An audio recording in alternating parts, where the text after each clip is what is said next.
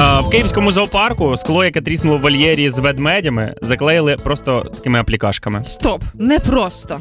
А красиво по тріскоту скла виклеїли гілочку, ніби з квітами. Просто. Це не дуже просто. Ти Ну, там коли ще- склеїв аплікації, Да, я клеїв, це дуже складно насправді. Я погоджуся з цим. Але там, там ще зверху заклеєна така тріщинка маленька, там можна подивитись, там зображення птаха. Ще просто така картиночка є. Да. Подождите, а в чем проблема, я не могу понять?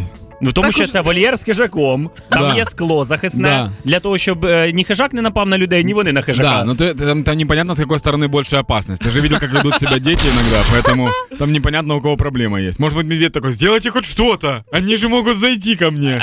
Мож- да, можливо, це діти вривалися до ведмедя, розумієш, тут ще теж не ясно. И я еще думаю о том, что сами виноваты, потому что в мультфильмах показывают медведей всегда очень добрыми. Смотрите, Винни-Пух, Маша и медведи. Там медведь никогда не причиняет никакого вреда. Ну, то есть они веселые. Детей учат изначально, что с мишками нужно играться.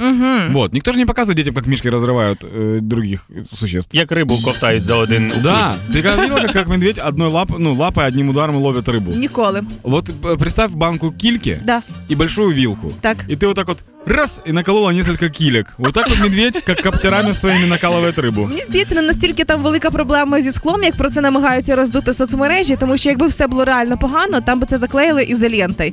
А оскільки її немає, а просто кольоровий папір. Ребят, ну не панікуйте, це просто красивіше. Тим більше, якщо подивитися кольори: жовтий, помаранчевий, трошки зеленого. Осінь на вулиці, це антураж осінній. Не будьте такі нудні. Юль, я розумію, що в усьому треба шукати позитив, але просто говорячи про те, що була нещодавно реконструкція цього зоопарку, і на неї витратили 200 мільйонів гривень, і тут одразу лопнуло скло, яке заклеїли аплікацію. Не одразу це була реконструкція.